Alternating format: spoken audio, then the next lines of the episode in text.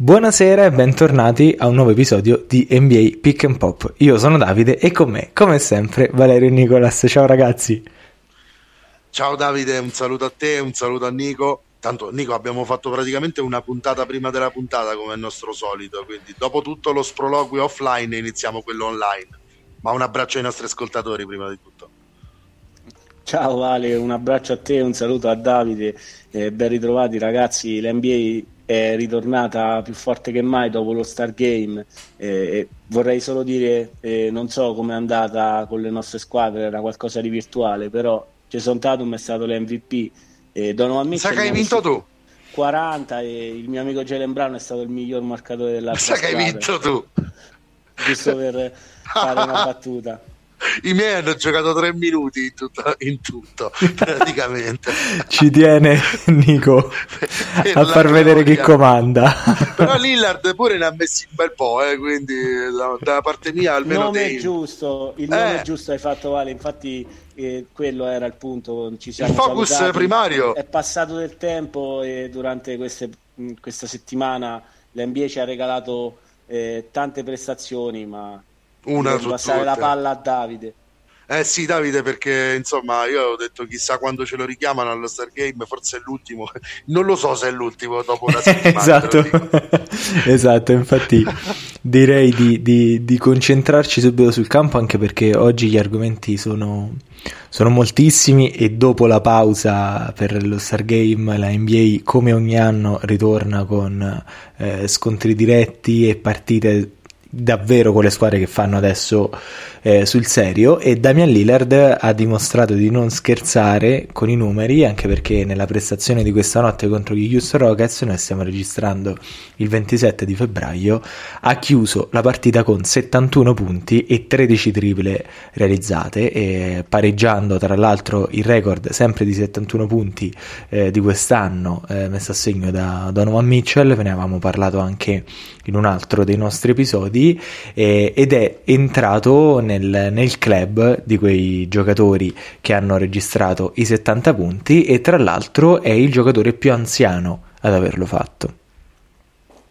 Valerio, ti lascio anche ulteriori statistiche perché questo è ovviamente anche il record di franchigia eh, di, di Portland e se non sbaglio Lillard ha battuto Lillard. Sì, lì ha battuto Lillard a 61, Lillard a 60, Lillard a 59, Lillard a 58. Praticamente i primi 5 record dei Blazers per punti sono di Damian Lillard, eh, da oggi è anche il primo Blazer oltre i 70, hai detto bene. Sottolineo anche che a fine del primo tempo aveva 41 punti con 8 su 11 da 3 e 13 su 19 dal campo. Non ha, non ha assolutamente senso, il tutto in 19 minuti. Eh, è, è, l'ennesima conferma che da solo può essere una squadra, soprattutto contro team come Houston che non è che abbiano da chiedere molto a questa stagione ormai e se ti danno un paio di quarti competitivi è chiaro che uno come Dame si infiamma e ne mette tantissimi. Ecco, è un giocatore che in partite così eh, non ha nemmeno troppi rivali sul piano difensivo perché in una gara di playoff o in una gara che conta davvero qualcuno da mettere sulle tracce di, di, di Lillard eh, tutte le squadre organizzate devono averlo altrimenti sono dolori ma contro squadre eh, che tancano. È chiaro che dall'altra parte non c'è proprio eh, nulla che si possa fare quando, quando un giocatore come Lillard fa prestazioni di questo tipo. Direi eh, che entra ulteriormente nella leggenda perché eh, giocatori con sessantelli e settantelli eh, in, in, una sola stagione eh, credo Nico che ce ne sia stato uno solo e credo che si chiami Will Chamberlain e non credo che ce ne siano stati altri. Però non so magari ricordo male. Ehm, l'ennesima riprova ti passo la palla eh, che questo giocatore messo in una squadra più competitiva avrebbe potuto portare a titoli a ripetizione eh, e, e, da quella statura e nel ruolo che ha eh, non in molti secondo me ci riescono no? soprattutto in un NBA fatta di Terminator alti e grossi ecco. lui è ancora uno di quei giocatori che invece eh, con la pura tecnica riescono a vincere peccato che tutto il contesto ecco, stia un po' a guardare come al solito eh. tu lo sai bene come la vedo per Portland sì, vale assolutamente una prova da incorniciare leggendario, hai detto tutto.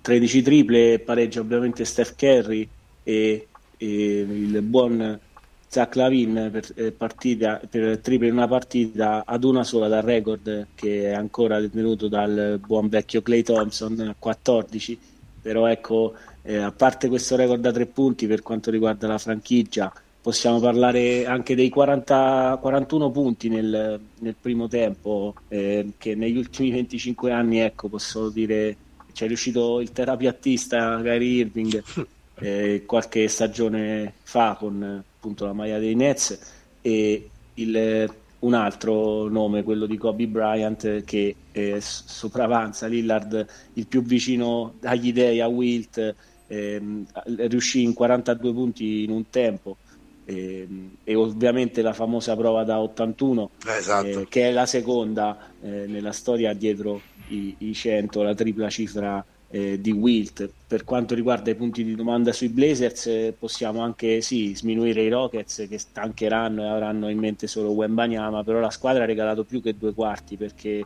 anche nel quarto quarto comunque i giovani Rockets senza aver tanto da perdere continuavano ad essere diciamo eh, nella doppia cifra di scarto e quindi Lillard ha dovuto esatto. eh, diciamo, continuare a segnare dopo aver scollinato il suo record di franchigia eh, ha provato anche la tripla che gli avrebbe pareggiato quel record, l'ho vista andata leggermente fuori bersaglio, ma una serata veramente ehm, da, da, ricordare per un giocatore che sì, sta cercando di trascinare al momento al play-in i suoi Blazers. Eh, c'erano delle assenze ieri, magari possiamo rimarcarlo, e credo anche per quello Lillard abbia preso così eh, per mano eh, diciamo, le realizzazioni, mancava anche Anthony Simons. Credo il miglior realizzatore sia stato Jeremy Grant, ma in doppia cifra.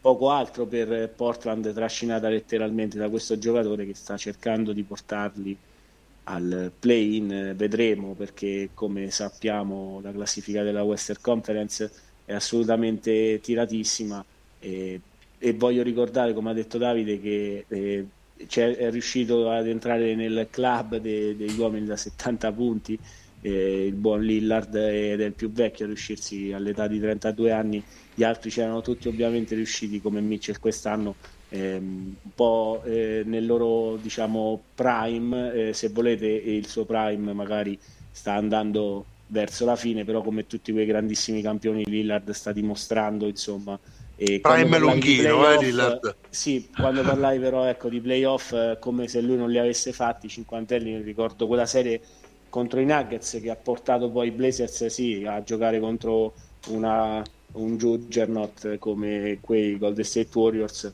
però ecco, delle prestazioni di Lillard eh, da 50 nei playoff, insomma, uno dei migliori tiratori da tre punti e non solo della storia della Lega, ieri anche una schiacciata eh, diciamo con fallo, quindi un Lillard che si è tolto qualche anno dalla carta d'identità e ha tirato fuori veramente una prestazione come, eh, poche, come non ci aveva mai regalato e, ed è per questo che ero diciamo, molto dispiaciuto di non averlo potuto draftare per riportarci anche al tema dello Star e, e tra parentesi è stato lui ehm, Giannis Antetokounmpo nel vero draft era, aveva giustamente poteva scegliere la prima riserva e ha scelto non a caso Damian Lillard e questa eh coppia sarebbe secondo me ecco quando parli di rimpianti magari una coppia Lillard eh, Compo ecco avrebbe fatto comodo a Dame Dolla.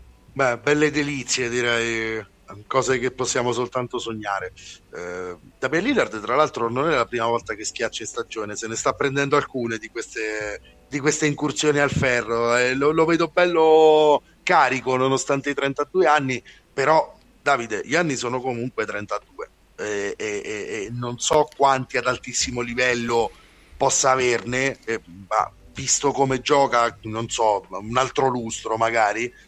Però la domanda è: se Lillard si ritirasse senza un titolo, secondo te sarebbe il più forte di sempre a farlo? Oh mamma mia, questa è una, questa è una domandona. considerando eh, sarebbe... che ce ne sono già eh, belli forti eh, però eh... non so ma Lillard lo vedo un gradino allora, Lillard, allora mettiamola così Lillard potrebbe essere uno dei realizzatori più forti di sempre non aver vinto il titolo. Mm. Questo secondo me è una nomina. Uno degli interpreti offensivi. Esatto, esattamente. Esattamente. Sicuramente Lillard si ritirerà come leggenda assoluta di, di, Portland, diciamo l'Oregon, eh, gli intitolerà qualche statua, qualche, qualche via, anche qualche perché, contea. Qualche contea, anche perché gli americani hanno questa usanza eh, che a noi sembra molto particolare di intitolare le vie, le strade, i parchi a delle persone che sono ancora vive. In vita. esatto, quindi per noi... Eh, cioè, io... Scorretti Street. esatto, so. io spero che a casa mi sia dedicata una via il più tardi possibile, ecco. Invece gli americani... esatto, invece gli americani finché si è ancora in vita. Quindi questo sicuramente per Lillard, qualche statua arriverà. Però Cunningham e... Road suona bene, eh? Cunningham Street mi piace. Come... Molto bello. Cunningham Street, sì. E, no, vabbè. Quindi, no, più che altro mentre parlavate tu e Nico, stavo ricordando un nostro episodio, forse magari per i nostri ascoltatori più affezionati, qualcuno lo ricorderà, di un anno fa in cui proprio io e te, Valerio, eh, ci scambiavamo questa impressione, viste le, le prestazioni non proprio ottime eh, di Lillard che, che avevamo visto in quel periodo e dicevamo, ma sai che forse Lillard è arrivato ha, diciamo, ha voltato l'angolo, ecco, nel Sai senso che sia nella parte finale della, della sua carriera. Invece, a quanto pare, è no. ancora vivo e vegeto. Mm, sono molto felice di aver sbagliato quella, quella volta, ad aver avuto quella no, impressione. Se posso, però volevo rispondere a Valerio, almeno al momento, con tutto il rispetto e l'amore che ho per Damian Lillard. Nel mio libro, insomma, ci sono giocatori che purtroppo non hanno vinto l'anello, che eh, al momento io prendo prima dello stesso perché hanno portato le loro squadre in finale. Purtroppo Lillard ancora non ci è riuscito, dico ancora, quindi speriamo che le ultime pagine che saranno poi vedremo quando il libro sarà scritto per Dame Dalla cosa dirà. Io mi auguro che possa prendersi un anello alla carriera e quindi non, non debba esserci questa domanda, però al momento qualcun altro, eh, un piccoletto, quello di è sempre la mia prima grande eh. risposta del cuore assolutamente. Eh vabbè, delle treccine. Eh, sì, una, un, la risposta giusto per, eh, per essere chiari e, e, poi magari pensando ai giocatori, non so, ho quell'idea di Charles Barkley come qualcosa che eh, al, al, tempo ecco, fosse veramente antetocumpeggiante. Eh, sì, e poi vabbè, c'è anche un giocatore come questi giocatori parlo ecco, non solo Allen Iverson, Charles Barkley, lo stesso Karl Malone, vincitori di MVP e, e non solo, giocatori che purtroppo ecco, l'anello non l'hanno vinto, tra i migliori secondo me di sempre, ancora leggermente davanti a Lillard, il quale ecco, non ha vinto un MVP stagione regolare, ma se riuscisse a portare i Blazers in finale o magari riuscisse a giocarsi la finale, per me non cambierebbe l'MVP di stagione che gli altri comunque hanno ottenuto rispetto a magari vedere comunque un giocatore che è, hai detto bene, un uomo che è una franchigia, Damian Lillard e i Portland Trail Blazer. Sì.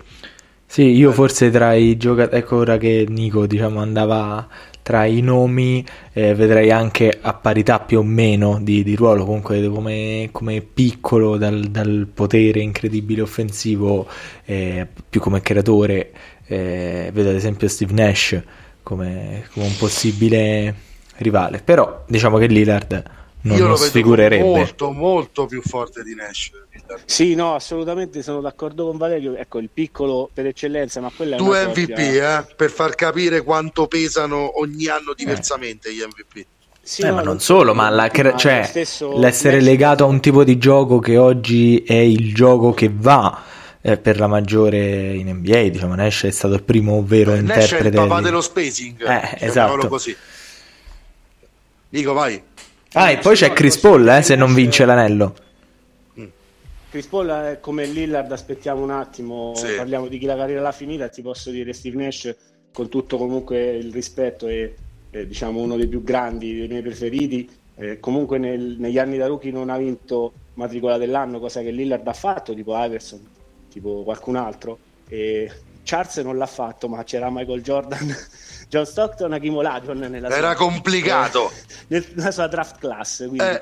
Eh, ci accontentiamo, però ecco... Ehm, no, nome... Nemmeno Melo ha vinto il A livello di piccolo, secondo me, c'è la coppia con Carmalone, John Stockton è sicuramente per me ecco il piccolo che veramente anche lui piccolo piccolo ma di record durabile indistruttibile come volete chiamarlo eh, molto più resistente di un titolo te lo dico io quello degli assist soprattutto suoi, anche quello delle rubate vedevo l'altro eh. giorno 2004 a 2006 sembra Miller Kid che comunque è ritirato eh già, eh già uno che ha comunque ha messo due record che secondo me non verranno superati mai mai più proprio in assoluto. Quindi belle valutazioni queste, queste su Lillard, però effettivamente ancora qualcosina per il pedigree massimo. Me, se posso, ecco Davide, con il, il filo conduttore, con CP3 c'è. Eh, il punto di domanda può essere lo stesso andando a vedere due giocatori che sono nel finire della loro carriera e il tema può essere eh, restando a ovest Chris Paul e i suoi Suns perché sì ne abbiamo parlato e l'attesa notizia è quella che forse eh, diciamo, con Charlotte dovrebbe esserci l'esordio di Kevin Durante con la nuova maglia. Sì, ci sarà finalmente l'esordio e con l'occasione eh, direi anche di andare a, a raccontare una delle, delle, tante partite di cui vi, vi parleremo oggi perché eh, siamo partiti belli carichi con, eh, con Dame, ma i temi come potete immaginare sono moltissimi visto che questa ripresa delle attività in NBA dopo, dopo la sosta ci hanno portato molte risposte, molte domande, delle prime possibilità di, di, analisi. E una partita che ho visto con molto interesse è stata quella eh, di ieri tra i Milwaukee Bucks e i Phoenix Suns. Non c'erano ehm, Gianni Santitocumpo e non c'era ovviamente come appena detto da Nico eh, il neo acquisto dei Suns Kevin Durant ma proprio per questo motivo mi è piaciuto osservare queste due squadre perché ho visto tutto il resto. Ho visto l'impalcatura di due contender a tutti gli effetti. Ho visto dei Bucks molto solidi, una, una prestazione davvero incredibile di Giruoli, dei 33 punti e, e, non solo, tantissima sostanza, attacco, difesa. E, e dall'altra parte però vedo dei Suns che se nella nostra puntata sul mercato ehm, un po' c'eravamo fatti qualche scrupolo sul eh, possibile essere corti eh, di questi Phoenix Suns, in realtà mi sembra una squadra che, che ha tutte le, le, carte in regola, aggiungendo ah, ovviamente hanno preso un, anche un asso. Esatto, aggiungendo un asso come, come Durant di arrivare fino in fondo in un Ovest che comunque non mi sembra così così monolitico, ecco, a differenza dell'Est. Chi mi sembra bello roccioso come sempre ed è sempre un piacere per me vederlo in campo eh, è Jay Crowder che eh, diciamo i- ieri aveva anche qualcosina da dimostrare. esatto aveva anche qualcosina da dimostrare ai suoi mh, ex compagni di squadra o carcerieri come le definirebbe lui visto che eh, per sei mesi eh, non ha giocato. Una, una, prestazione in realtà a livello di numeri eh, solo sette punti per lui ma eh, in realtà ha dato quello Strano che doveva dare. un carceriere che ti paga lo stipendio esatto vedi, questi giocatori hanno qualche pretesa. Questi carcerieri Esatto, eh, però è, è, un'ulteriore conferma che è un giocatore che soprattutto dal punto di vista difensivo e poi con la capacità di mettere quelle due, tre, quattro triple necessarie eh, dall'angolo è il giocatore che tutti vorrebbero in una run playoff e una squadra eh, con le dimensioni dei Bucks è proprio, mi sembra il suo approdo perfetto e naturale. Eh, in più volevo sottolineare anche un Chris Middleton che sta tornando e che sta, eh, diciamo, è, è, necessario per i Bucks che Middleton torni a vestire la calzamaglia di Robin a, a fianco di Batman perché diciamo abbiamo visto quanto è pesata lo scorso anno la sua assenza. Guarda, in realtà eh, passo direttamente la palla a Nico per la valutazione della partita, magari delle due squadre, ma Uh, Chris Middleton mi sembra proprio uh, che si stia virando Nico su, sul farlo giocare da sesto uomo perché l'impatto che ha uscendo dalla panchina è eccezionale Eh, ieri ha tirato male, ma a tratti nelle partite domina contro le second unit perché è nettamente tecnicamente il più forte in campo a tratti. Eh, Drew Holiday sta facendo un ottimo lavoro da Robin in questo momento. Brook Lopez ogni volta che manca Gianni Santetocumpo ventelleggia e doppia doppia sicura. Um, quattro stoppate tra l'altro ieri sera, quindi eh, sempre un'intimidazione fisica veramente eh, assoluta per un giocatore che l'anno dei Lakers qualche anno fa credevo fosse sulla parabola discendente della sua carriera, invece sta migliorando in certi, in certi aspetti ancora oggi, secondo me. Eh, direi che Milwaukee è una tra le due squadre più complete eh, dell'NBA. Per me loro e Boston sono le due squadre con roster più completo, più profondo, dove se vado a cercare non trovo un giocatore scarso, non me ne viene in mente nemmeno uno. E l'aggiunta di Crowder fa tantissimo al sistema difensivo che eh, anche senza Giannis adesso può, mh, può, chiudere sia area sia perimetro in maniera indifferente. E, dall'altra parte Phoenix non sono così sicuro che la chimica di squadra funzioni subito alla grande e quindi quest'anno sia titolo. Mo, vediamo al rientro di Durant sicuramente eh, avremo un'esplosione dal punto di vista offensivo, però voglio vedere anche come impatta dal punto di vista della difesa. Lo sappiamo che ai playoff poi bisogna difendere. L'aggiunta di Ross è un'ulteriore aggiunta offensiva, secondo me, una stella delle second unit anche lui, eh, importante, però un'ulteriore spinta, secondo me, Nico, verso la decisione di andare tutto sul, sull'attacco, no? tutto sulla fase offensiva e cercare di, di risolverla lì. Non so se quella sia la via giusta. Milwaukee mi sembra una squadra che invece difende così bene che poi attacca bene. Quella secondo me è la via per vincere. Quello che a mio avviso finora fanno quasi tutte le partite solo Boston e Milwaukee. Eh, sì, Vale, possiamo dire che Milwaukee è una squadra che è in striscia aperta, 14 vittorie consecutive, la striscia più lunga dell'intera NBA quest'anno. E parliamo di una squadra che non perde in casa dal 6 gennaio, eh, credo 9 o 10 successi filati tra le mura amiche eh, nonostante l'assenza di Adetokounmpo e diciamo che Drew Holiday sta facendo Batman altro che Robin perché le ultime partite sono da oltre 30, è stato il quarantello contro i miei Celtics, quindi giocatore che definire forse il migliore two-way, una delle migliori, forse il migliore two-way guard eh, forse il migliore della NBA. Mm, sì, il pedigree parla da solo, un giocatore Madonna che quest'anno è al massimo in carriera per rimbalzi e, ehm, e, lo sarà anche per triple visto come appunto sta andando l'NBA e quello può essere anche una chiave per Brook Lopez che si è scoperto diciamo anche tiratore giocatore che però ovviamente fa della sua fisicità in aria eh, i suoi centimetri non si insegnano come si dice e, ah. e lo dimostra in campo essendo tra sempre diciamo i migliori stoppatori ecco un candidato volendo per difensore anche dell'anno per trovare un'alternativa al Jalen Jackson Jr. la numero uno al momento credo eh, difesa eh, per ranking e ovviamente Memphis Grizzlies ne avevamo anche parlato in altre puntate e per andare invece a parlare magari cioè dei Bucks diciamo non li scopriamo eh, l'aggiunta anche importante è stata in estate quella magari di Ingles un altro giocatore di esperienza buon tiratore, buon passatore eh, che appunto sta trovando buoni minuti. E il fatto che questa squadra continui a vincere anche con l'assenza di Adetokounmpo lo dice, la dice lunga sul fatto che appunto se la stiano giocando con Boston e con i Nuggets. Sono tre squadre, credo in una partita, una partita e mezzo si stiano giocando il miglior record dell'NBA quest'anno.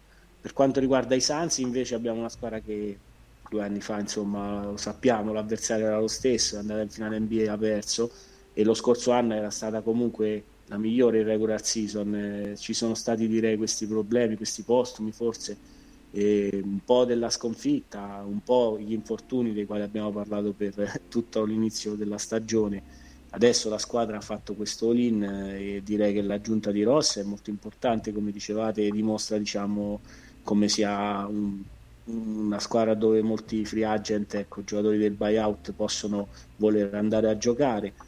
E ci sarà, sarà da vedere, voglio prendere le parole di Shaquille O'Neal eh, che le ha ribattezzati la mid-range mafia, questo trio di Booker, eh, Durant e Chris Paul, visto eh, i numeri che dicono che a parte mi, Mr. Mid-range, DeMar DeRozan, eh, ci sono loro come giocatori che amano di più e prendono e segnano più conclusioni eh, di quelle sconsigliate se volete dalle analytics eh, tanto diciamo importanti eh, ultimamente eh, diciamo la dimostrazione che comunque saper far canestro non è tante volte questione di numeri è questione di essere realizzatori e avere magari delle comfort zone dove appunto si riesce a fare la differenza per, per i Phoenix Suns penso eh, l'obiettivo sia appunto quello di andare a vincere però Devin Booker ha un po' diciamo, alleggerito la pressione, non ha voluto etichette da super team, eh, però di fatto parliamo di una squadra con, eh, non in questo anno, col solo... E come che... lo vorrebbe chiamare Booker questo? eh, l'anno questo ha detto, l'ho letto, insomma, magari per non volere... Paura dell'effetto Nets.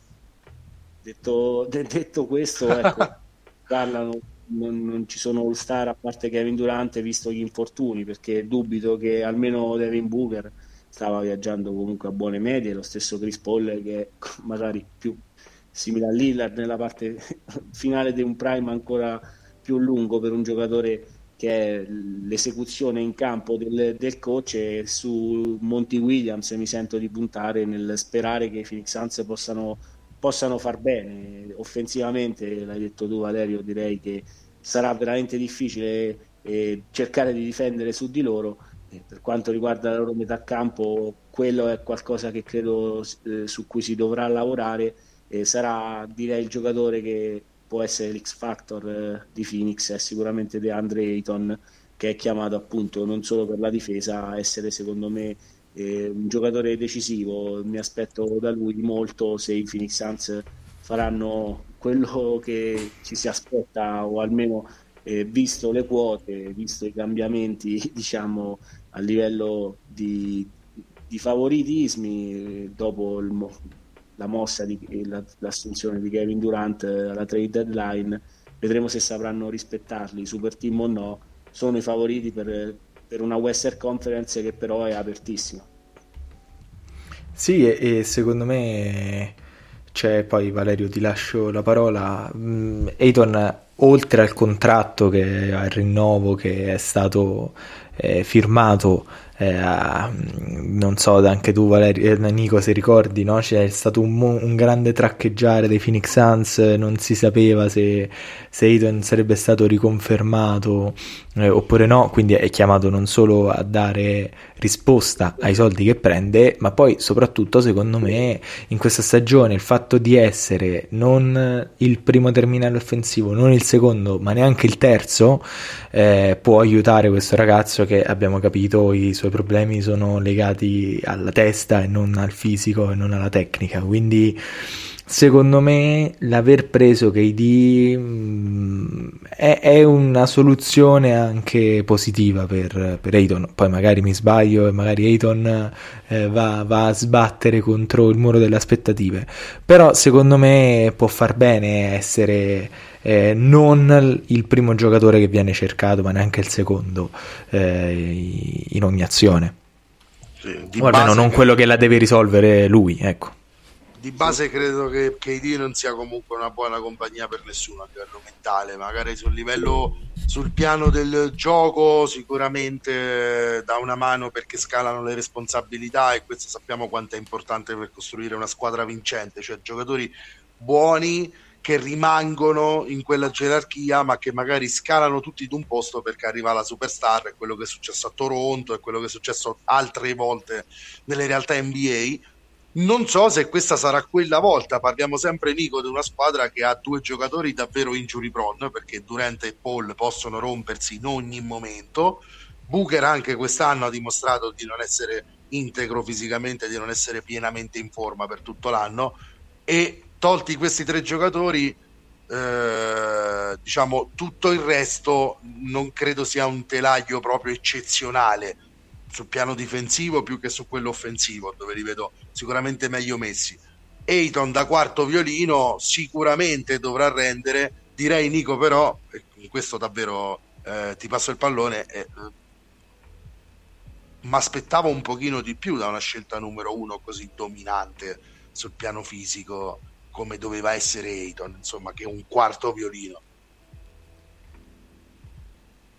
Ma vale, parlando di Ayton, possiamo dire che è un giocatore, insomma, secondo me sta rendendo. Eh, adesso è quarta opzione perché è arrivato Kevin Durant, eh, quindi non l'ultimo arrivato, e penso possa solo giocare il fatto di avere dei tiratori eh, un fenomeno anche come Durante, un playmaker come Chris Paul che secondo me ne servirà molti di assist, una macchina doppia doppia come Chris Paul, una macchina doppia doppia di Andre Ayton.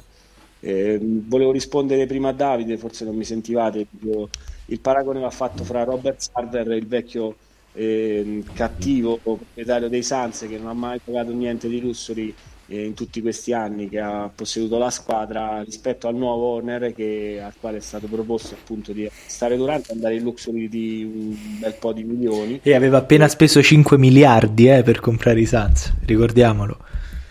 Appunto erano spicci 5 miliardi e 200 milioni che cambia cioè, vabbè, è, come, è come quando lo alimentari quello ti fa è un etto e 35 che faccio? Lascio lasciati che levi. Eh, o per dufette. È la stessa identica cosa ragazzi cioè, qua parliamo di ordini di ricchezza di quel tipo, eh. Eh, io ecco, mi collegavo a quello per fare il discorso del contratto, che penso se ci fosse stato il, questo owner, magari il contratto di Eton sarebbe stato strarinnovato, eh, diciamo, senza andare a cercare di limare quei 20... E senza 30... fare le polemiche. Eh, senza, sì, senza portare poi col senno di poi appunto magari a una squadra con problemi, una squadra che poi va a perdere la semifinale di conference, una gara 7 emblematica in casa in quella maniera, quindi i punti di domanda ci sono, però sia ieri sera eh, che secondo me guardando appunto al futuro ci può essere mh, di motivi per sorridere, ce ne sono. Eh, io sono convinto che possano, non dico vincere sicuramente perché è qualcosa che non mi sento di dire per nessuna squadra e sono d'accordo con te che Valerio e anche con Davide quando di, diciamo che secondo noi l'Est le due squadre a destra mi sembrano più complete, quello poco ma sicuro. Poi a livello di star power eh, è un altro discorso, eh, però dobbiamo ancora vedere un minuto di questa squadra eh, insieme e sono molto curioso di vedere eh, il loro attacco perché, ripeto, sarà difficile difendere su questa squadra. Mi aspetto, sono diciamo, abbastanza curioso di vedere Monty Williams come riuscirà a gestire questi talenti.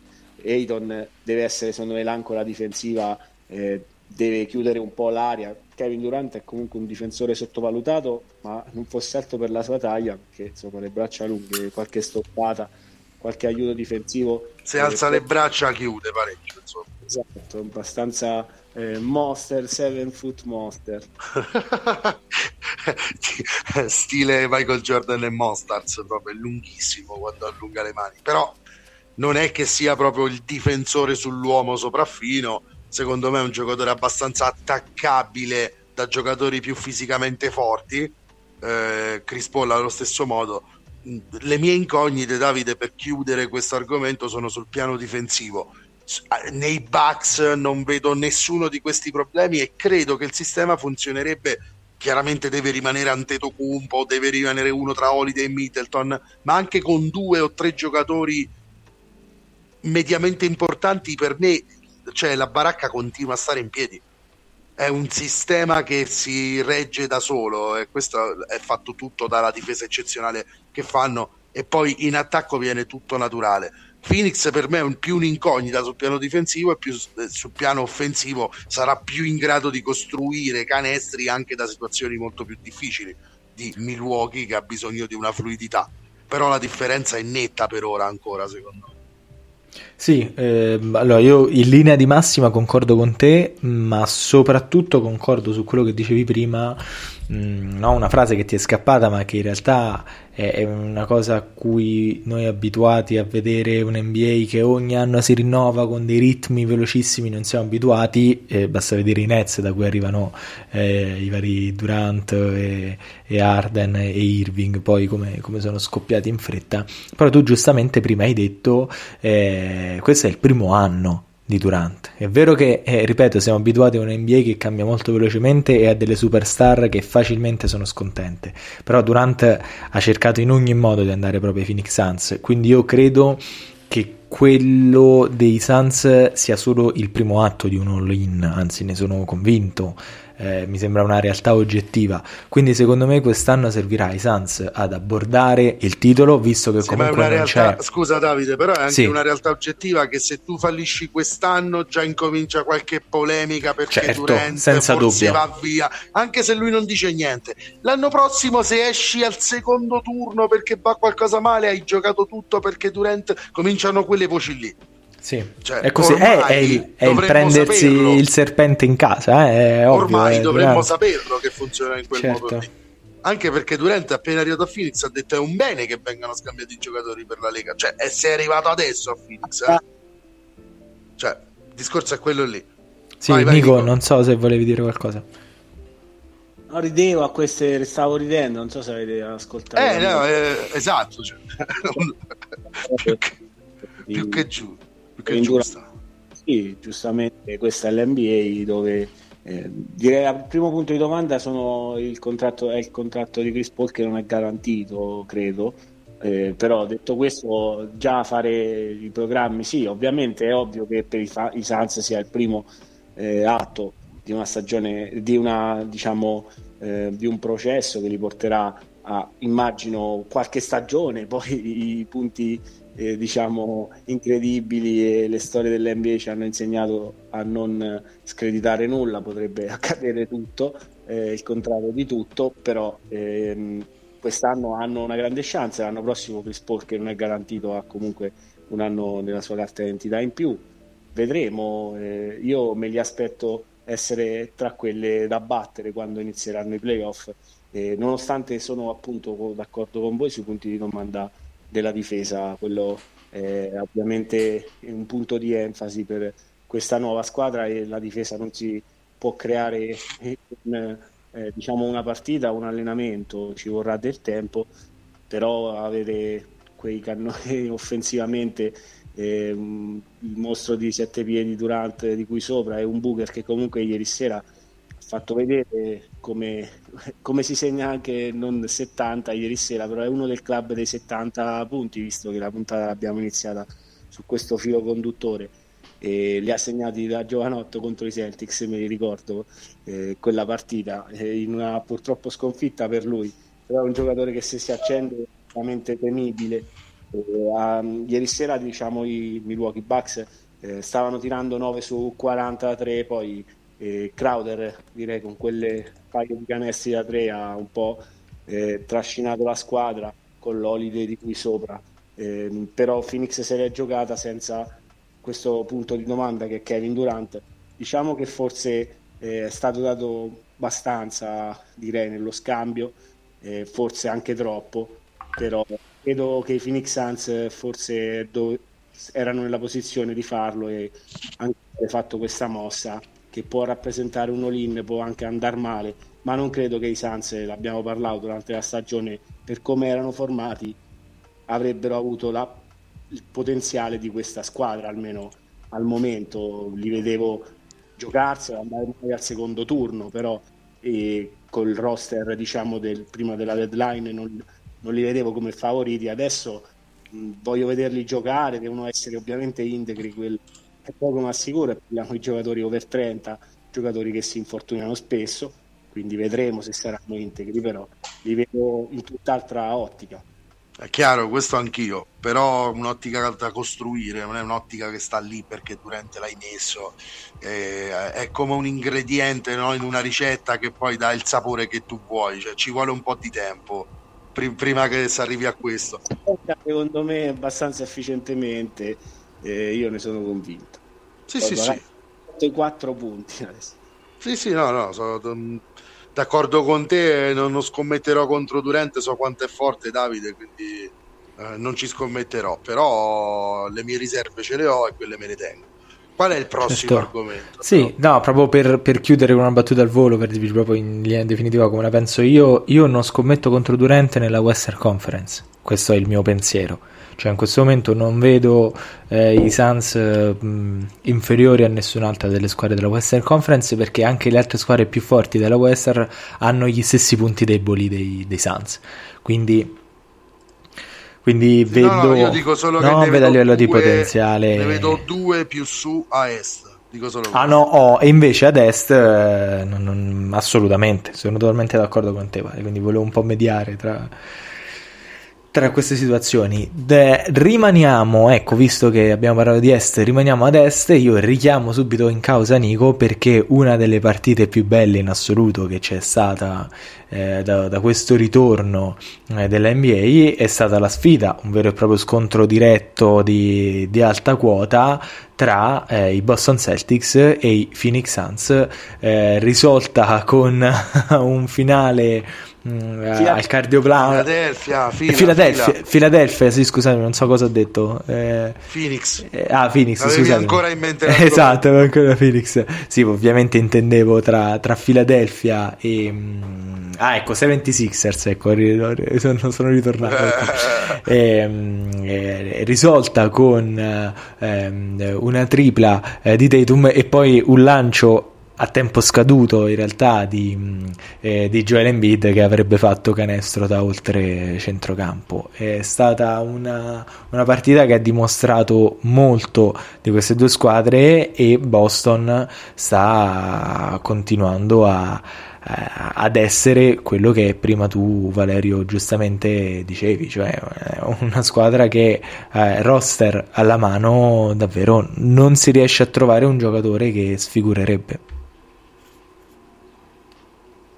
Eh sì Davide, sicuramente è stata una bellissima quello sicuro. I Philadelphia 76ers erano reduci da una grande vittoria a loro volta, erano stati capaci di recuperare una quindicina di lunghezze, anche di più di svantaggio contro i Memphis Grizzlies, una delle migliori della Western Conference e grazie ai soliti eroismi di Joel Embiid le sue prestazioni stanno diciamo ormai diventando eh, spontate però è anche una prova con sei stoppate vado a memoria. E sono riusciti ecco, a battere Memphis una squadra che era tipo 16-4 nelle ultime 20 una delle migliori eh, record alla mano e squadra battuta due volte già dai Celtics uno con l'opener e la seconda in una partita che può essere un filo conduttore visto che nel match eh, diciamo nel secondo match tra Fila e Boston eh, la collisione tra Brown e Tatum ha portato Jalen ad avere questo infortunio e il segno si è visto in campo con la maschera eh, eh con la quale ha giocato da dopo lo Star Game anche la prestazione contro Indiana in un'altra vittoria per i Celtics che si avvicinavano allo scontro con Philadelphia per quanto riguarda quella partita era un'altra vittoria dei Celtics nonostante appunto dei Jays sotto i 20 punti. Era la settimana di Derek White che è stato anche giocatore della settimana appunto. E la lunghezza dei Celtics a testimoniarla c'è direi forse un candidato a essere sesto uomo come Malcolm Brogdon. Eh, e non solo i Celtics hanno dovuto fare almeno di smart per svariate partite.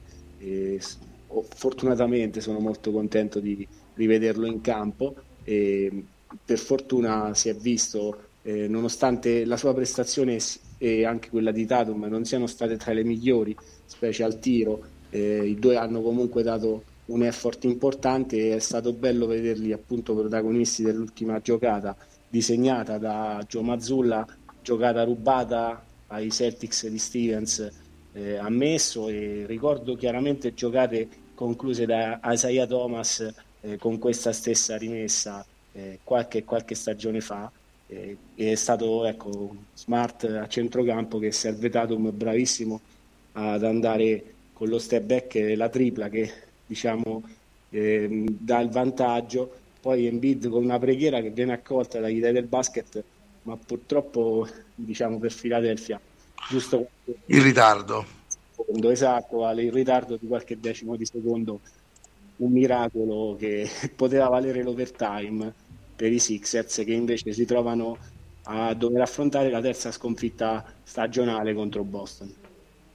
Sì, è stata una partita veramente bella con due strappi importanti perché eh, nel terzo quarto Philadelphia era riuscita ad andare in doppia cifra di vantaggio da lì si capisce il pedigree della grande squadra perché Boston non molla e una doppia cifra di vantaggio al terzo quarto non è assolutamente un motivo per credere di averli battuti puntualmente rientrati con la Lorford che aveva disputato un primo tempo pessimo e un terzo quarto da 4 su 7 da 3 se non sbaglio aveva anche qualcosina da ridire al pubblico di Filadelfia evidentemente. Eh, partita quindi ripresa Boston sopra di 10 Filadelfia bravissima a riprenderla con un Embiid monumentale. Era anche qualche partita che Embiid non andava oltre i 30, di, eh, oltre i 30 punti eh, era abbastanza nell'aria il partitone del eh, Congo francese non saprei come definirlo per nazionalità. Eh, però ecco 41 punti e una tripla allo scadere che poteva veramente entrare nella leggenda come uno dei buzzer più incredibili in assoluto così non è stato eh, però direi Philadelphia è una squadra che rimane comunque sotto di un'attacca a Boston almeno eh, una squadra che se ha da pretendere qualcosa è comunque un playoff profondo quanto più possibile sempre rimanendo bene a contatto con la realtà che esiste Milwaukee, esiste Boston, secondo me. Però è una squadra, Davide, che sta cominciando a trovare una quadra vera intorno alla coppia Arden e Embiid e soprattutto è una squadra dove Arden ha cominciato, secondo me, ad accettare il suo ruolo di, di secondo violino in maniera definitiva, cosa che secondo me gli altri anni non aveva mai fatto. È entrato ai Sixers credendo di poter essere sopra Embiid, secondo me adesso ha capito benissimo che deve essere al suo servizio in un certo senso e, e stanno funzionando meglio da questo punto di vista, anche McDaniels mi sta piacendo molto come sta giocando. Um, Boston sai come la vedo, insomma, il discorso di prima era appunto non vedo giocatori eh, realmente dannosi per il sistema di Boston eh, e anzi eh, li vedo anche leggermente meglio di Milwaukee, però è tutto l'anno che lo diciamo, quindi non ripetiamo. Philadelphia invece vedo dei sensibili miglioramenti e sono meno dubbioso rispetto a inizio anno quando dicevo che erano davvero un'incognita. Mm, non so come la vedi tu, però mi dà parecchio gusto vederli giocare. Sì, Io vale... vai vai Nico, vai vai tu. Scusami, non avevo capito a chi si riferisse, Vale. Per, per me ti posso dire che Philadelphia sta stupendo, eh, però per le aspettative le metterei leggermente più alte.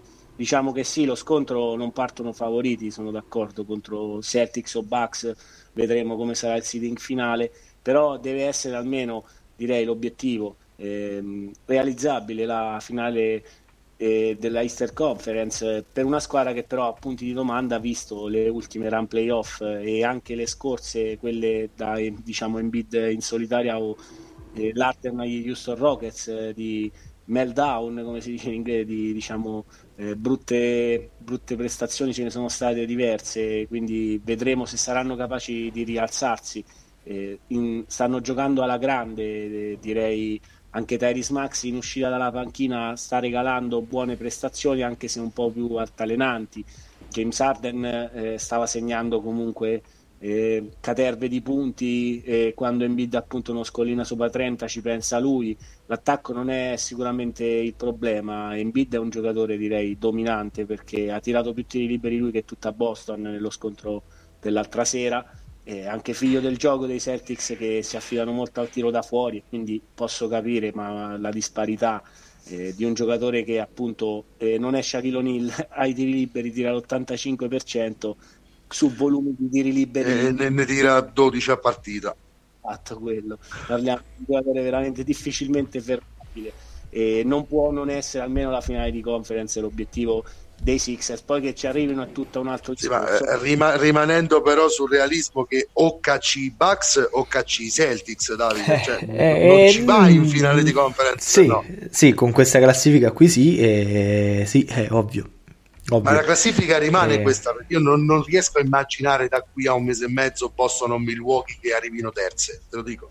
Certo, no, no, ma, ne, ma neanche io, anche perché comunque la distanza di 4 e 5 partite rispettivamente con i Bucks e con i Celtics comincia, eh, comincia a essere scavata, eh, presupponendo poi un rollino di marcia praticamente perfetto dei, dei 76ers. Tra l'altro io aggiungo un po' di Pepe eh, perché eh, possiamo fare copia e incolla del discorso appena fatto per, um, per, Kevin Durant e applicarlo a James Harden perché proprio di ieri, se non sbaglio, erano eh, delle notizie, delle voci, eh, ovviamente niente di, di fondato, ma sapete come funziona il mondo NBA quando a parlare sono delle persone titolate, sempre un fondo di verità, eh, cioè che vedono Arden eh, diretto di nuovo ad un possibile ritorno a Houston alla fine dell'anno. Sono, sono voci, però è qualcosa che in questo momento... È eh, tutto sono... l'anno che circolano queste voci, ma io non ci credo. Beh, diciamo che eh, Arden a Houston si trovava bene, eh? nel senso parlo sì, di Larden fuori dal campo. No, come professionista senso, non avrebbe senso, ovvio, ovvio, Non avrebbe senso, cioè che scelta sarebbe quella di tornare a Houston in una squadra che è piena di ragazzini che sono in una timeline eh, da qui a 5-6 no, anni. Non avrebbe senso per Houston prendere James Harden. Ma nemmeno per Harden, certo, non avrebbe certo. nessun senso. Certo. Però so. queste sono ulteriori voci, ulteriori conferme che, che Io comunque... so anche che quando i giornalisti gliel'hanno chiesto lui è sempre stato molto irritato dalla domanda. Quindi non credo che venga da lui, magari viene dal suo entourage e, e, e verrà fuori qualcosa nei prossimi mesi. Però certo. non so se sia lui che chieda di mettere in giro cose del no, genere. O forse è un pungolo per la società. un'estrapolazione, eh, esatto. sapendo che c'è un rinnovo da fare eh, poi no, si, si, si, prova a gettare dalla propria parte anche la, la, componente mediatica per poi trattare da una posizione di forza. Ma Beh, sì. eh, diciamo questo era giusto per, per, per aggiungere qualcosa al, al dialogo su, su Philadelphia, sulla quale io concordo pienamente con voi. In questo momento la vedo come terza o quarta forza eh, adesso anche perché non, non, non, sono così convinto in, in un confronto con, con Cleveland che ad uscirne fuori eh, in modo positivo possa essere Philadelphia pur avendo ovviamente il giocatore migliore nella serie dalla propria parte perché Embiid è un giocatore straordinario avete appena finito voi di, di ripeterlo. Eh, non so se vogliamo andare avanti e, serie che purtroppo diciamo, classifica la mano è, come dicevate, i Philadelphia 76ers eh, hanno direi eh, mollato un po' e quella partita contro il Celtics era importante perché anche poteva valere come diciamo split in un eventuale cioè, a pari merito si va a vedere gli scontri diretti. E invece appunto la distanza si sta allungando con Cleveland e anche di più quindi saranno ad oggi eh, le più accreditate magari sempre che Celtics e Bucks facciano il loro lavoro, eh, le, direi quattro migliori della Easter Conference sono abbastanza chiari. Beh sì, eh, la classifica si è bella che spaccata direi tra quarto posto e quello che c'è sotto, considerando che la quinta è Brooklyn e considerando che inevitabilmente qualche cosa calerà. Perché va bene che il roster ricevuto in cambio delle stelle non è male, però non credo che sia a livello di, di, di, dei primi quattro posti a est. Quindi queste quattro sono sicure. Credo che siano anche abbastanza cristallizzate nel Boston Milwaukee 1 e 2, non si sa quale delle due, e poi Philadelphia e Cleveland. Quindi sono molto d'accordo con questa valutazione. Poi Cleveland, secondo me, non è ancora sul livello eh, di quello che ha da pretendere Philadelphia da una stagione, quindi si può permettere no, di andare più comodamente al quarto posto e di uscire a un secondo turno. Un'uscita al secondo turno di Philadelphia dipenderebbe tanto per cominciare da come arriva, se arriva in gara 7 o in 4 gare cambia tutto, ma in ogni caso sarebbe un altro anno di Embiid che, che non porta a nulla, eh, lo sappiamo bene che i lunghi durano meno dei, dei piccoli. Sì. Eh, come atletismo, poi eh, si reinventerà una carriera da tiratore, si reinventerà una carriera in post, però tutti quei movimenti fronte a canestro eccezionali che ha, perché ha una, ta- ha una, taglia strabordante ma riesce a farli comunque, non, non ci sono per sempre. Ecco, quindi... Vale, scusa se ti interrompo, volevo dire che due anni già li ha saltati, li ha regalati all'inizio della carriera. Ah, esatto. Eh sì. Gli infortuni, Embiid ne sa qualcosa. Esatto. Le e come dici tu per un lungo eh, è più diciamo facile anche eh, tutta quella massa eh, per piedi il foot per, per, lui stesso proprio infortunatosi prima del draft è stato due anni con ricadute eh. giocatore tutti quei contatti, tutti quei falli tutte le volte che vola per terra direi. No, il giocatore che pesa in forma 135 kg quando sta in forma. Mario. Cioè, eh, un fiato sospeso ogni volta che va per terra a Filadelfia. Però eh puntare in alto e credo ecco, che quest'anno stiano facendo almeno il regular season una delle migliori annate che mi ricordi io. Eh, poi ai playoff è tutto un altro discorso. Vedremo eh, se sapranno eh, regalare diciamo eh, qualcosa in più rispetto appunto alle ultime annate. Quella finale di conference eh, persa in quel modo contro Atlanta e prima in due stagioni rocambolescamente con un eh, diciamo Ben Simmons in involuzione per, dire, per dirlo brevemente e ovviamente anche la sconfitta contro i Miami Heat nella scorsa stagione eh, due secondi turni consecutivi Embiid che non è mai riuscito ecco, ad arrivare alla finalissima e vedremo se riuscirà eh sì, insomma è quello lì il discorso eh, fondamentalmente è tutto lì il discorso. Non, non, sono sicuro che possa durare per tantissimi anni questo, questo, questo stato di dominio di Joel Embiid perché per esperienza so che i lunghi che sono così grossi eh, dopo i 30 anni hanno un calo evidente del, del, del tono fisico e, dell'atletismo. Adesso non è che voglio portare sfiga a Joel Embiid, ma direi che eh, i tempi sono maturi per cogliere il frutto e insomma due, tre, quattro anni credo che la finestra sia, sia lì. Non, non, non eh sì, è questa la finestra, era quella dell'anno scorso, due anni fa, è questa qui, la finestra. Esatto. Sì. Ecco, siamo proprio qui, esatto, cioè il discorso è che o ora o mai più e quindi eh, qualche dubbio mi viene, però se eh, valutiamo la squadra, la squadra è veramente in miglioramento. Eh, una squadra che riesce anche a ribattere a un parziale assurdo dei Celtics tra terzo e quarto quarto non è facile da trovare secondo me. È una squadra che te la porta punto a punto dopo essere stata sotto in doppia cifra a metà del quarto. Non è banale quello che fa Philadelphia è soltanto che credo ci siano degli interpreti migliori e delle squadre assemblate ancora meglio. Però siamo sulla strada giusta eh, nonostante gli interpreti non siano proprio più giovanissimi Adesso io l'ultimo argomento, Davide, te lo dico così: Sacramento. Sacramento. Ok, vuoi... allora, facciamo così. Passiamo ad ovest, passiamo ad ovest anche perché non, non, è, non è l'ultimo perché ce n'è ce ne sono almeno altri due, eh, però magari acceleriamo visto che come al solito ci siamo presi i nostri tempi extra large, siamo già oltre l'ora di registrazione.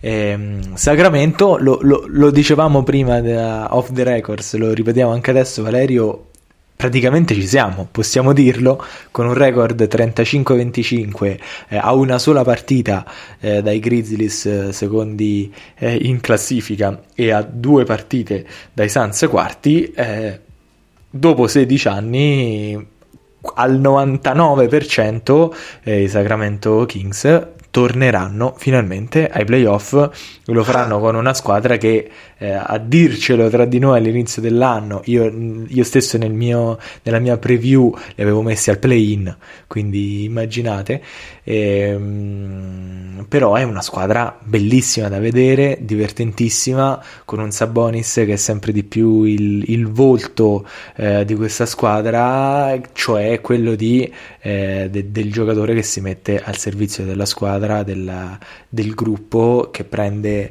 questa stagione come deve essere presa, con, con leggerezza, con divertimento, con delle ottime prestazioni. Poi ovvio, i playoff saranno un'altra cosa, lì l'area comincerà ad essere rarefatta, però mi sembrano questi Kings la cosa più simile agli Utah Jazz delle ultime stagioni che abbiamo visto.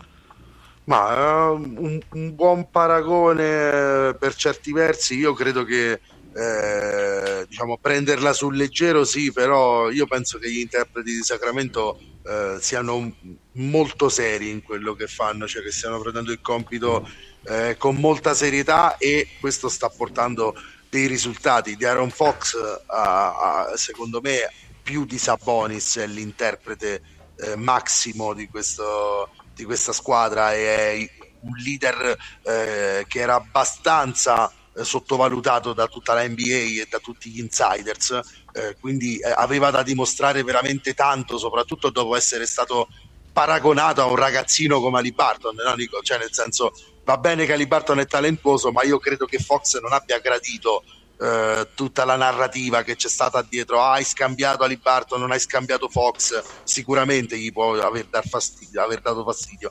E questo lo sta dimostrando in questa stagione. Nella partita che vorrei, che volevo, di cui volevo andare a parlare con te eh, 42 punti e 12 assist cioè nel 176-174 contro i Los Angeles Clippers. Eh, prima volta che Kawhi Leonard segna più di 40 punti e perde una partita tra l'altro Nico, non so se lo sapevi eh, esordio di Russell Westbrook eh, tra le fila dei Clippers, bella doppia doppia da, 14, da 17, 14 assist e 7 palle perse, perché quelle non ce le facciamo mancare mai sicuramente. E dall'altra parte però eh, abbiamo una Sacramento che ha distribuito come al solito benissimo, eh, ha mandato a segno 10 uomini tutti quanti con più di 6 punti, Monk 45 dalla panchina, partita mostra di un giocatore che, che, secondo me è andato a Sacramento veramente a spicci perché Biennale a 20 milioni se non sbaglio qualcosa veramente eh, di conveniente. Ehm, e poi giocatori solidi Nico. Harrison Barnes e Saponis su tutti secondo me. Due giocatori che non saranno spettacolari ma che vengono da, che hanno due mentalità abbastanza vincenti. Eh, Sabonis eh, abbiamo tessuto le lodi ogni puntata quindi non c'è bisogno di ripeterlo, probabilmente il miglior bloccante di tutta la Lega. Questo poi lo si vede benissimo nel, nella qualità dei tiri da tre che, che, Sacramento riesce ad avere e nella qualità del pick and roll che c'è tra Fox e Sabonis, da cui poi viene fuori eh, tutto il gioco eccezionale che fanno i Kings eh, che praticamente permettono a Keegan Murray, a Kevin Herter, eh, a Trey Lyles di bombardare dal perimetro eh, come meglio vogliono la maggior parte delle volte. Questa si sta traducendo in un record di 35-25 che eh, è sorprendente, però mi rende anche molto felice perché abbastanza in maniera, cioè senza, senza nulla da recriminare, Sacramento sta andando verso i playoff, cioè eh, è una squadra che sta funzionando senza se senza ma. Per dire una che stava funzionando ma piano piano si sta sgonfiando Nola, per ti faccio un esempio, no? Sì. Invece Sacramento è una squadra che sta funzionando durante tutta la stagione e credo che a questo punto continuerà a funzionare fino alla post season poi lì vedremo dove, dove potrà arrivare però veramente la squadra eh, più divertente della Lega ecco, mi sento di dire questo. Oltretutto con eh, l'offensive rating e con i punti segnati per partita più alti della storia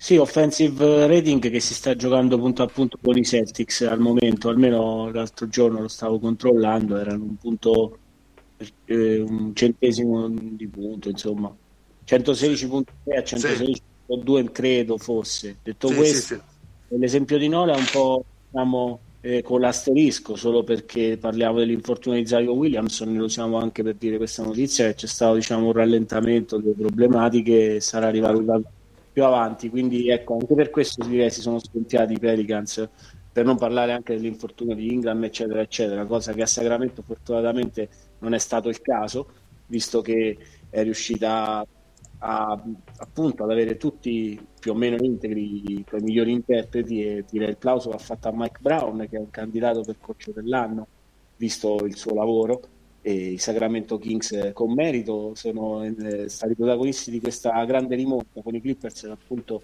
comandavano 4 o 5 minuti dalla fine si sono fatti beffare dalla tripla appunto di Monk che ha mandato tutto al supplementare la partita era già ai 150 e si è conclusa a 176-175 con il secondo punteggio sommato più alto della storia dell'NBA e quindi secondo solo al 186-184 di Detroit Denver. La curiosità è che in quella partita ci fu una sola tripla, in questa ce ne sono state penso una boh, 40. 9000, aspetta, te lo dico subito. Però ce ne ecco. sono state 18 di Sacramento e 26 dei Clippers. Quindi la bellezza di 44 triple in fila per 6 con il resto dei due. partite che eh, credo 8 o 9 triple siano state assistite da Russell Westbrook Eh, avevo visto questa statistica, oltre ovviamente alle immancabili eh, sette palle perse di cui hai parlato, Russell ricordiamo insegue Ordinanza. il eh, come recordman di palle perse della squadra dell'NBA, Russell è lì diciamo ha vinto LeBron in quest'altra classifica se volete la longevità dei due che li porta magari a essere tra i primi. Invece in altre classifiche quelle magari delle, delle total delle statistiche eh, delle eh, stagioni sommate. Eh, giocato anche una seconda partita un'altra partita a caso strano al supplementare e un'altra partita che si può collegare anche a Philadelphia Boston. Visto il finale eh, avrete visto immagino la tripla di Paul George che può essere similare a quella di Embiid se non fosse altro che il, la partita diciamo come va a finire visto che c'è un canestro di Tatum e Embiid che prova la rimessa mentre dall'altra parte i Nuggets sbagliano la tripla che può valere la vittoria e la metterebbe quella tripla che varrebbe non so 10 punti dal punto dove, dove tira con qualche decimo di secondo ancora una volta la preghiera de, viene accolta agli dei del basket un po' in ritardo e i Clippers vanno al supplementare dove Nicola Jokic mister tripla doppia perché possiamo dire che c'è un giocatore che sta andando a sfiorare la tripla doppia. La farà probabilmente me lo auguro da centro. E quindi ha trascinato i suoi ad ora, ad ora ci sta. Ad ora è dentro la tripla doppia di media. Ieri esatto, ieri spaccati 10 assist, credo 17, 18 rimbalzi e oltre 40 punti. Eh, I Nuggets... Scusate se rido, no? non ha senso proprio. Ogni volta il tabellino degli occhi non ha senso. Scusa Rico. No, no, continua. Io non avevo tanto da aggiungere. Insomma, i numeri di Jokic parlano da soli. No, no, io ero da solo lì a rimanere a bocca aperta, nel senso. Ehm, Leggevo, Davide. Su sì, e poi anch'io ho una domanda per te, Vale. Su NBA.com leggevo un articolo, adesso non ricordo l'insider che l'ha scritto, ma parlava di come la grandissima amicizia tra, tra Nicola Jokic e Aaron Gordon stia svoltando la stagione dei Nuggets. Cioè sembra che Nicola Jokic e Aaron Gordon vadano super d'accordo, quindi hai colto tra le righe guardando in campo qualcosa che io eh, per esempio si vede, si vede. No, no, che sono in sintonia, sì, ma sono proprio amici anche fuori dal campo, è una cosa uh, che aiuta sicuramente, eh. una squadra così se, se, trova la chimica giusta, secondo me è una delle favoritissimissime al titolo uh, sul livello di Boston e Milwaukee e, e trovare due lunghi che si trovano così tanto bene secondo me è veramente fondamentale ai playoff perché da poi da come occupi l'area no, le percentuali calano sempre a Jokic serve decisamente uno scudiero in difesa chissà che non abbia trovato quello giusto con Aaron Gordon a questo punto e che tu abbia ragione sì, ma sai cos'è che mi fa parlare in favore di questa intesa fin da inizio stagione, ma e anche dalla scorsa? È il fatto che a Denver è evidente e non potrebbe che essere così, comanda Nikola Jokic non solo tecnicamente, ma proprio è la squadra di Nikola Jokic. Eh, Gordon si vede proprio dal modo in cui sta sul campo che è, è l'unto del signore, ok? Cioè, nel Io senso è, è come, esatto, è come se avesse una delega di Jokic, è il vice Jokic, ovviamente non dal punto di vista tecnico, perché comunque di, di giocatori con talento puro ce ne sono eh, di, di, di, migliori o che comunque no? che, che possono essere al pari di Gordon, però proprio dal punto di vista del ma neanche del carisma delle parole dette in campo, perché anche quelle ci sono, ma proprio dal punto di vista del, de, del, del stare su con la schiena, ecco, dell'avere in mano il polso dello spogliatoio. Questo io vedo, vedo in Gordon e i risultati poi, diciamo, parlano chiaro. E Valerio, ti rilancio anche una domanda e coinvolgo ovviamente anche Nico. Ultimo argomento, è l'ultimo? Ultimo argomento, ok, sì, andiamo ultimo argomento. Eh, allora facciamo Vai. così, facciamo un flash di tre argomenti. Vi faccio tre domande flash, così bello, eh, bello. con tre risposte flash. Copriamo così vediamo. più argomenti possibili. Esatto. Allora, il primo, Nico già lo aveva accennato prima, eh, c'è stata la partita con il record storico 176-175, ehm, eh, con i Clippers che erano dalla parte sbagliata della storia eh, e da quando è arrivato Russell Westbrook i Clippers hanno perso due scontri diretti con due avversarie dirette per la classifica e poi in futuro per i playoff come eh, i Sacramento Kings e i Denver Nuggets entrambe ehm, all'overtime. È un effetto Westbrook? Prima domanda. No, no, non è un effetto Westbrook. I Clippers sono una squadra fortissima, eh, hanno aggiunto un giocatore che poi eh, nel complesso sicuramente farà bene perché la visione di gioco che ha, unito alla qualità migliore offensiva che hanno i Clippers rispetto ai Lakers dove ha giocato Westbrook, pagheranno dividendi. È un giocatore che vuole tanto la palla in mano. I Clippers cercavano un giocatore che volesse tanto la palla in mano per far riposare eh, e, e catch and shootare le stelle, diciamo, costringerle a dover inventare sempre il gioco. Ce l'hanno adesso, è un giocatore da tante palle perse a partita, però è anche un giocatore che può metterti 14 assist in una gara, anche, anche 20 se vuole. Eh, le due sconfitte arrivano con due squadre che sono veramente forti all'overtime, dopo aver lottato. Penso che contro squadre di più basso livello si vedrà una certa superiorità dei Clippers. Non ci scommetto fino in fondo perché finora sono incognite, però ho le, ho le mie abbastanza certezze, Nico, che giocherà meglio che ai Lakers. Eh sì, ha giocato anche meglio ieri sera, 17. Sì, sì, sì. Un paio di palle perse eh, Kawhi e Paul George sono i realizzatori, hanno parola loro, cioè parola di Paul George, hanno bisogno di una point guard, hanno acquisito Bones Island dai Nuggets appunto, però Westbrook adesso al minimo direi che può avere un buon impatto, non eh è, eh, non è eh, lui credo possa essere un problema per i Clippers, il problema per i Clippers e per tutte le squadre della Western Conference è quella classifica così stretta.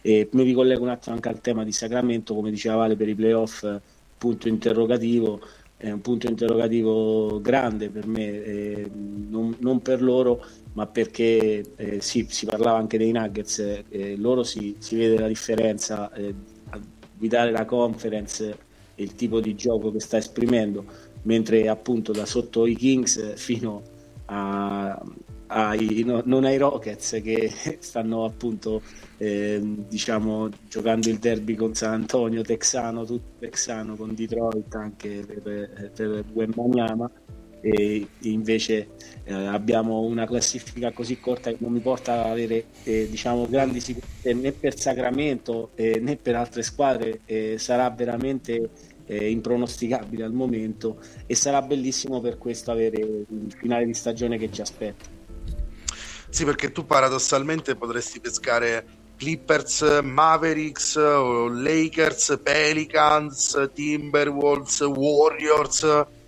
ma cioè, non è proprio il, non è il top eh, quest'anno arrivare terzi.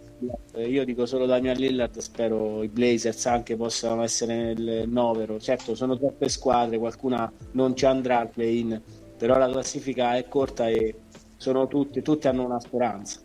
Tutte, sì, sì, hai ragione. Dalla tredicesima in su è tutto papabile play, playoff e play-in e sarebbero papabili per i playoff anche con le vecchie regole che l'ottava va diretta. Eh, tra l'ottava 31-31 che aiuta e ok sì che è 28-32 sono una gara e mezzo di differenza quanto siamo? molto molto vicini sì, eh, ultime due domande a cui vi chiedo di rispondere super rapidi. Eh, la prima, Valerio, proprio voglio un sì no. Eh, I Lakers mi, mi, sono piaciuti molto in questa nuova versione, decisamente hanno aggiunto quello che serviva eh, nel roster, però hanno un, un calendario molto difficile. Eh, Suns, Grizzlies incontrati tre volte e due volte eh, e eh, partite eh, parecchio difficili. Possono ra- raggiungere il play-in? Sì, no? Play-in o play-off? Sì, sì, sì, possono raggiungerlo. Sarà veramente difficile rimettere in piedi la baracca con questo calendario, però possono. Eh, lo hanno dimostrato anche ieri Ragazzi, scusate. Sì, possono, il calendario non è facile, eh, rimettere in piedi la baracca eh, sarà piuttosto complicato da qui in poi perché eh, ci sono partite davvero complicate da giocare, un sacco di partite contro squadre di alto livello. Ti dico, uscendo però bene da queste 20 e qualcosa partite che rimangono con un record positivo e andando ai playoff potrebbero farsi le ossa giuste per fare la run uh, profonda uh, perché dovresti vincerle comunque tutte uh, contro squadre di livello tuo o superiore, quasi tutte. Eh, quindi se sarà sì, saranno dei Lakers anche pericolosi se sani fisicamente e se sarà no sarà una bella delusione perché diciamo quello che è stato messo sul piatto eh, in termini di giocarsi tutto in stagione è stato molto durante la trade deadline, è cambiata tanto la squadra, eh, la vedo migliorata, non so se basterà. Nico, lei no play-in, lei sì, le sì play-in? Ah, vediamo. Io sono convinto appunto che ci saranno tanti scontri diretti non solo per i Lakers ma per tutte le squadre in corsa, quindi non è tagliato fuori nessuno. E, e magari appunto passare da un play-in, partite gare 7 se volete, potrebbe aiutare, come diceva Valerio, a rendere diciamo chiunque passi dal play-in, l'ho dimostrato direi i Pelicans la scorsa stagione il primo turno che hanno giocato contro la miglior squadra dell'NBA Phoenix Suns eh, della scorsa stagione. Eh, può essere motivo insomma, di, di, speranza non solo per i Lakers ma per tutte quelle squadre.